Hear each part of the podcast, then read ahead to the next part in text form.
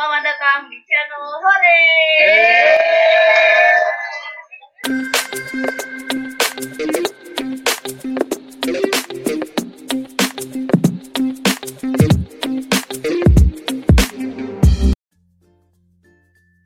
Nah kalau tadi kan kita ngomongin fenomena sahur. Nah abis sahur pastinya kan puasa ya kan. Nah itu kan dari momen sahur subuh sampai maghrib. Nah pertanyaannya ngapain aja selama puasa itu? Momen-momen apa tuh biasanya? Kan pasti kan ya siapa tahu ada hal-hal atau perilaku-perilaku atau kebiasaan-kebiasaan unik mungkin. Nah coba bang ceritain apa sih yang dilakuin uh, seorang presma dulu dari subuh sampai maghrib tuh? Biasanya dulu abis selesai sahur nih, kan sahur selesai biasanya gue napas dulu. Ih. Eh, Oke, iya bener sih bang. Terus? Bener banget. Ya, jadi uh, biasanya sahur ini kan posisi rumah gue tuh sama masjid sebelahan ya. Jadi Masya gitu Allah. masjid. Masya Allah. Jadi uh, tinggal lari gitu kan, tinggal lari ke masjid. Nah, biasanya tuh gue itu kalau abis sahur, biasanya eh, ke masjid, sholat. Nah, yang menarik itu adalah selesai sholat sebenarnya. Kita Apa- dulu setelah selesai sholat, biasanya kita eh, eh, pertama main petasan. Pasti dong. Mm-mm. Jadi kita main petasan, kita itu, jadi gue itu eh, kenapa banyak yang batal anak-anak? Karena kita habis selesai sahur, biasanya kita langsung lari ke tempat ke tempat yang kayak jalanan luas kayak gitu. Mm-mm. Itu di situ kita perang petasan gitu sama, Sama kampung sebelah. bocah-bocah. Iya, sama kampung sebelah. Nah, Kampung sambil jalan kita sama sama ya? sambil abis dari masjid. Jadi masjid itu adalah base camp gitu. Base camp tongkrongan tongkrongan ketemu gitu. Wah, lu ketemu. Nah, habis selesai sholat subuh, ayo kita berangkat bawa sarung ya kan, bawa sarung bawa apa, udah nyiapin korek, udah nyiapin petasan. Sambil kita jalan ke lokasi, kita tuh melempar ke rumah ke mana kayak gitu. Ya ampun. Jadi, jadi kita ngelakuin itu dulu gitu. Nah, Ada korban jiwa nggak bang? eh, korban jiwa ada pastinya ya. Kor- Tapi korban. alhamdulillahnya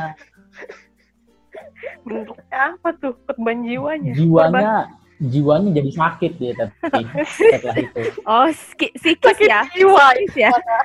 Bukan fisik tapi psikis ya? tapi gue ya terus gue ingat ya dulu jadi habis sahur kita kejar-kejaran lempar-lemparan dulu ya paling eh, kena korbannya tangannya kayak kena petasan kan namanya perang petasan tuh gue inget banget dulu kita biasanya bawa pipa paralon gitu terus kalau perang itu pakai petasan jangwe pada tahu nggak sih jangwe Yang yang meledak ya? Semua petasan yang, maksud. yang kayak roket yang kayak roket yang kayak roket Oke. Oh iya tahu tahu tahu. dimasukin ke situ, dimasukin ke pipa, terus habis itu kita arahin ke orang gitu. Jadi kan dia kan nanti kan keluarnya lurus tuh, gara-gara ngikutin pipa kan. Tuh kita Hmm. arahin ke orang kayak gitu. Oh, orang itu musuh. Itu musuh di depan. jiwa-jiwa tawuran tuh di sana bang ya? Ih, halah, masa dari kecil nggak nggak tawuran, nggak no life gitu, nggak smile. No tawuran, no smile. Tapi salut sih. Karena base campnya masjid gitu loh. Iya. Masih inget eh, masjid jadi berarti. Miris itu- tahu miris. itu yang sangat-sangat membekas di dalam otak pikiran bahwasanya masjid bukan sebagai sarana sholat tapi untuk memulai pertikaian juga Astagfirullah. di situ terus habis itu eh, biasanya nah habis kita eh, biasanya kan dulu eh, habis perang sarung dan lain sebagainya Hmm. perang itu kita balik tuh udah lari-larian panas nah itu banyak tuh yang batal di situ Ya jadi Allah. gue juga di awal-awal jadi udah semangat semangat kayak gitu balik-balik udah batal langsung batal puasa Hmm. Cuma beberapa jam ya? Itu eh nggak nyampe malah. Nggak Oh. nyampe. Kegiatan alhamdulillah habis sahur batal ya. jadi itu kayaknya eh, sangat korban jiwanya ya. alhamdulillah jadi sangat mantap makan sahur tawuran buka puasa alhamdulillah Oh. Nggak dimarahin, Bang? Kan itu kan tidak sesuai dengan nilai-nilai eh, rumah Anda. Eh, jadi rumah. kalau- jadi kalau di rumah kami memang sangat mendukung ke kekerasan.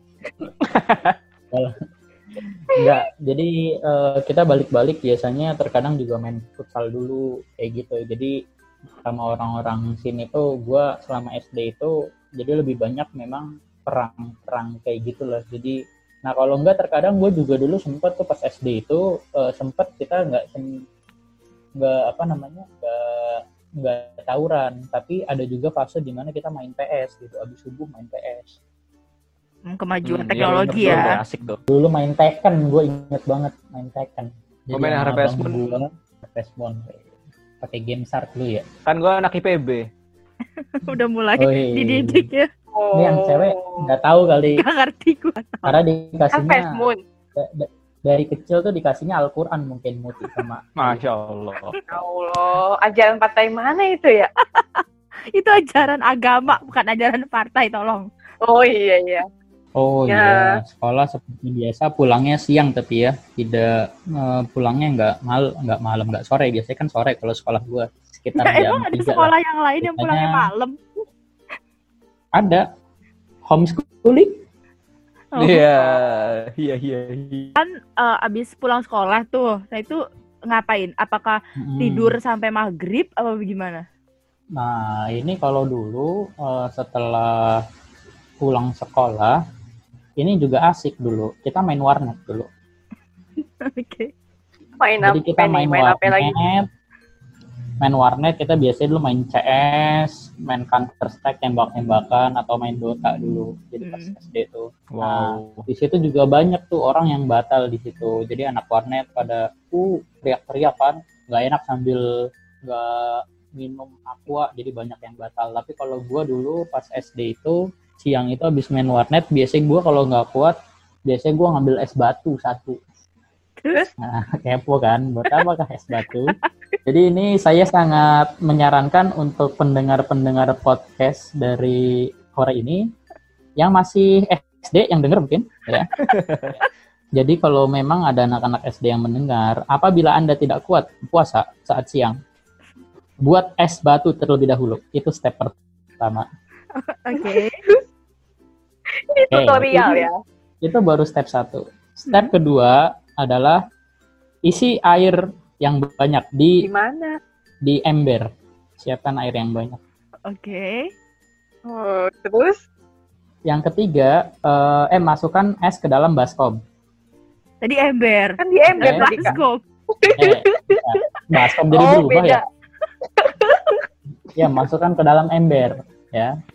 Oke. masukkan ke dalam ember. Sudah. Jangan Sudah, sampai es ini terlarut sepenuhnya. Oke. Mm-mm. Oke, setelah itu tunggu sekitar 3 menit 4 menit. Sudah. Setelah itu Sudah. silakan adik-adik silakan adik-adik yang mendengar ini mandi menggunakan air itu. Oh iya iya iya. Oh, dia seger. Iya iya benar. Mandi benar. menggunakan Oh. air itu. Oh. Itu ember warnet. Gue sih di, Nah, di kalau di warnet biasanya kita bawa es batu di kamar mandi warnet. biasanya. Oh. Cari es batu dulu. Ke warung. Bang, itu kalau boleh Biasanya tahu, di warnetnya ada es batu. oh itu berapa apa namanya? Berapa perbandingannya, Bang? Eh, maksudnya es berapa yang dipakai esnya untuk menghasilkan Oke, kesegaran yang optimal? Ya, oh, kesegaran optimal ini kita harus pertama ngecek dulu nih esnya ya kan. Eh densitasnya berapa persen pertama dari es Oh, ini. Apaan Terus kita- enggak lah. Jadi intinya coba kalau misalnya udah udah nggak kuat atau apa nih es batu taruh di atas kepala aja. Kalau misalnya nggak mungkin mandi taruh di atas kepala, abis itu dibayur air yang dingin gitu, rasanya dingin. Oh, Oke. sekarang gue pak tahu nih ternyata Ice Bucket Challenge itu bukan dari Amerika ya, tapi dari Bekasi. Dari Bang Kuci. Iya, tapi ya dulu tuh gue pertama kali dulu sebelum ada ice breaking challenge gue udah ngomong kayak gitu. Kenapa baru Ice breaking. Ice Bucket. Dikira jadi MC kak. Eh, es, es breaking. Ada ice goyang breaking. penguin. Goyang penguin no es breaking. Nah, setelah selesai setelah beberapa tahun ini kenapa baru muncul gitu ini aduh terlambat sekali nih bintang-bintang di masa zaman now Ya, ya, ya seperti itulah kurang lebih ketika saya siang terus sisanya biasa saya tidur tidur siang ya kalau saya lagi diomelin nggak ada duit main warnet saya tidur Oke oke. Nah itu berapa duit tuh bang yang dihabiskan? Kan biasa kelihatan tuh di layar si lumba-lumba itu kan? Itu. Nah itu berapa oh tuh? iya ada warnet juga ya Iya, ada lumba-lumba, bener-bener. sepertinya tidak sesuai dengan ajaran eh, apa namanya Itu kan dibawa-bawa lagi kan? Nah, ajaran apa? Ajaran di buku panduan eh, puasa Ramadan. kan biasanya disuruh tuh. Panduan Ramadan kan. Iya iya. Tanda tangan tanda tangan penjaga warnet. Kan ini Feb nonton videonya ceramah di warnet nggak apa-apa kali. Kalau dari Ayu sendiri yuk, Hmm. gimana sih eh, momen dari abis sahur eh, sebelum buka? Nah itu biasanya dihabisin waktunya sambil ngapain yuk? Eh, sebenarnya sih kalau misalnya sekolah ya, eh, dulu tuh gue SD, eh, jadi setiap mau deket-deket lebaran lah ya, itu tuh biasanya deket lebaran ada aja. pasar malam kan ya. Iya maksudnya terus tapi ini masih masih puasa. Terus abis itu kan biasanya pasar malam ya bukanya malam ya pastilah ya. Nah, jadi pulang sekolah kan masih siang tuh. Tapi kita tetap aja ke pasar malam. Kayak apa ya? Kadang-kadang tuh ngeliatin orang-orang latihan atraksi, atraksi motor kan suka ada tuh kan yang di pasar malam. Terus kayak ya udah kita jadinya seringnya siang-siang ke pasar malam gitu ya walaupun ya jadinya aneh cuma ya seru aja gitu terus Mm-mm. abis itu palingan kalau nggak ada nggak ada temen yang bisa diajak main gitu ya udah ke rumah aja terus ya bobo lah seperti biasa terus palingan gue kalau misalnya udah capek ya pasti tidur lah ya kan saving energy gitu Mm-mm. terus nanti sore-sore tuh biasanya gue ini bantuin orang tua uh, jagain warung kan Mm-mm. biasanya tuh kayak kalau udah deket-deket maghrib tuh rame gitu warungnya beli ini beli ini beli ini gitu kan yang pasti ada tuh jagain warung ya walaupun sebenarnya jagain warung ini agak-agak ter- agak-agak menggoda ya karena isinya Warung tuh kan apa? Warung apa emang yuk? warung kelontong warung sembako Waduh, makin-makin tuh. ah Makanin, iya itu makanin Oki Jelly Drink. Bentar, apa slogannya? diminum kali kak Apa slogannya? Eh, itu Oke. Eh, apa? Kamu Eh, siapa? Kamu seperti jelly gitu. Bukan. Oke, jelly drink eh, pelepas dahaga penunda lapar. Nah, itu Penunda- dia. tunda lapar Bukan gitu. Eh, Ini ada Ah, Minum gempa. apa? gak kenyang. Minum gak kenyang mana? Minum gak kenyang mana? apa Ada suara gemuruh misterius lagi tadi. Bang, kunci pasti. Oke, udah. Oke, nah. Terus kalau Feby sendiri, Feb, ada cerita barbar apa lagi, Feb? Orangnya sebenarnya diem sih. Maksudnya emang bener-bener diem. Cuman lingkungannya aja yang kalau sahur suka gitu. Kalau pas puasa kan beda lingkungannya. Iya. Kalau pas puasa kan lingkungan sekolah, lingkungan teman-teman yang bukan kampung gua kan. Jadi Oh. ya udah. oh Gue tuh abis kelas 6 pas kan kelas 6 baru baru mulai-mulai puasa tuh.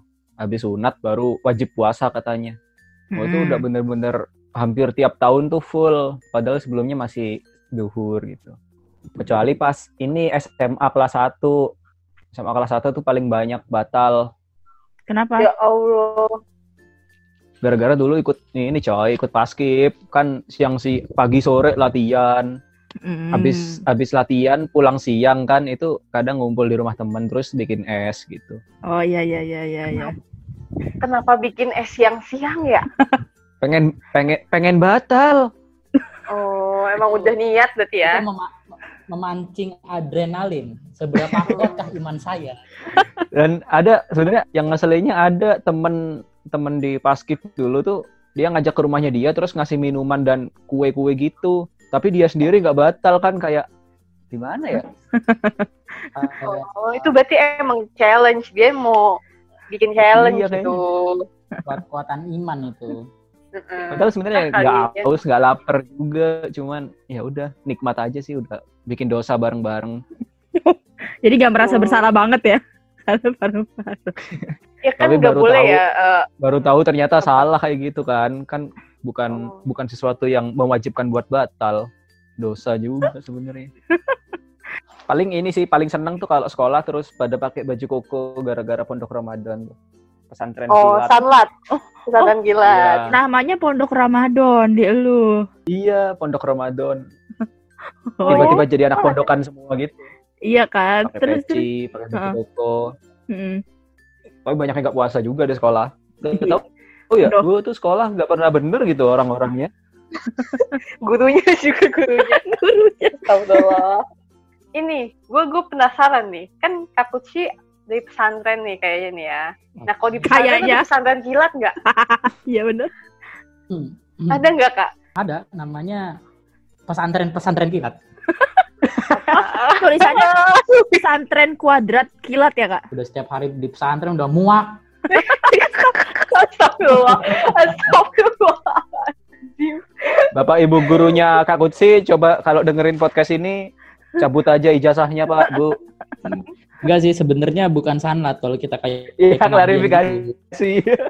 Eh, kayak pengabdian. Oke orang Asifa mohon eh, didengarkan. Oh, oh, pakai. Oh, nyebut merek ya.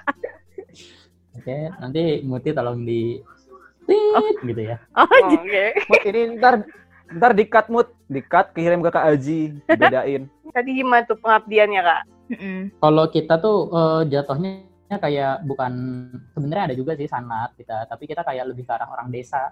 Jadi bukan pesantren. Jadi kayak sore nih misalnya berangkat, kita tuh berangkat buat ngajar. Waduh. Jadi Gitu. udah Dan itu. Eh, tapi gue inget dulu gue pernah buka itu di ini di apa namanya di bareng anak-anak kecil kita habis ngajarin tahsin dulu ngajarin tahsin sama azan nah Hmm. sama kita tuh dulu gue inget banget kita juga buat lomba. Jadi eh, ketika puasa itu kita buat lomba di kampung biasanya kampung sekitar deket sekolah kita deket pesantren. Kita buat lomba ada lomba azan ada lomba tilawah lomba apa gitu. Nah itu kita yang buat hadiah kita panitianya Hmm. pengelolanya dari eh pengelola pesertanya dari anak-anak desa situ gitu. Biasanya kita gunain masjid di sekitar situ gitu Wow, masya Keren Allah, banget. tabarakallah sekali ya. Eh, apa namanya? Mengisi hari-hari Ramadannya. Memang, nah, memang Ashifa pencitraan dikit juara. biasanya tuh kita tuh di pesantren itu pas lagi puasa itu tuh positif banget untuk eh, amal jama'i ya eh amal jama'i amal Masya. Allah. Masya Allah nilai nilainya emang tertanam ya. Kenapa typonya ke sana ya Allah? Oke Oke. oke. ada amal yaumiyah jadi kita tuh kayak bisa eh, ini bro. Jadi kita tuh buat pendengar ya kita itu seneng gitu buat baca Al-Quran. Jadi nggak mau kalah gitu karena ada yang soleh ada yang lebih soleh lagi. Ada yang soleh ada yang lebih soleh. Gue itu inget gue itu dulu pernah eh, rekor sekitar lima hari atau enam hari ya setelah hari pertama puasa itu gue bisa hatam gitu Wede. Allah. Jadi seberapa relinya kita untuk untuk apa namanya untuk baca Al-Qur'an dulu. Gue ingat dulu itu jadi gua eh, anak-anak itu saking pada semangat-semangatnya kayak gitu pada baca Al-Qur'an karena biasanya kalau di pesantren tuh kayak baca Al-Qur'an udah dapat berapa juz, sudah dapat berapa juz itu tuh kayak ada suatu suatu apa ya? Kayak kebanggaan tersendiri lah. Mm-mm. Ini Pride. juga salah sih. Kompetisi tujuannya. banyak-banyakan ya. Iya, jadi kayak pak banyak-banyak jadinya. Jadi kayak agak soalnya biasanya di akhir itu yang bisa hatam berapa kali dapat hadiah. Nah, ini ada Oh. agak salah juga sih niat beberapa orang gitu ya. Mungkin ada juga yang Fastabikul ha- hadiah ya. Dia apa itu? Fastabikul Jadi hadiah. pas tabikul hadiah benar-benar. Jadi beberapa mungkin yang niatnya jadi niatnya bukan buat ini ya, bukan buat eh, bacanya tepat terus habis itu dinikmati. Jadi pengennya bacanya cepet gitu. Seperti itu. Jadi intinya buat teman-teman yang mendengarkan podcast ini terutama adik-adik eh, setelah semakin dewasa eh, saya sadar bahwa ketika ada targetan itu kalau bisa baca Al-Qur'an ini buat Ramadan ini dikhususkan jangan cuma ngejar targetnya misal khotam satu kali dua kali boleh kayak gitu tapi usahakan kalau bisa sekali-kali eh, coba dibaca juga artinya kayak gitu Masya Allah. Mm-mm. Jadi itu pesan dari Sheikh Kutsi ya. ya oh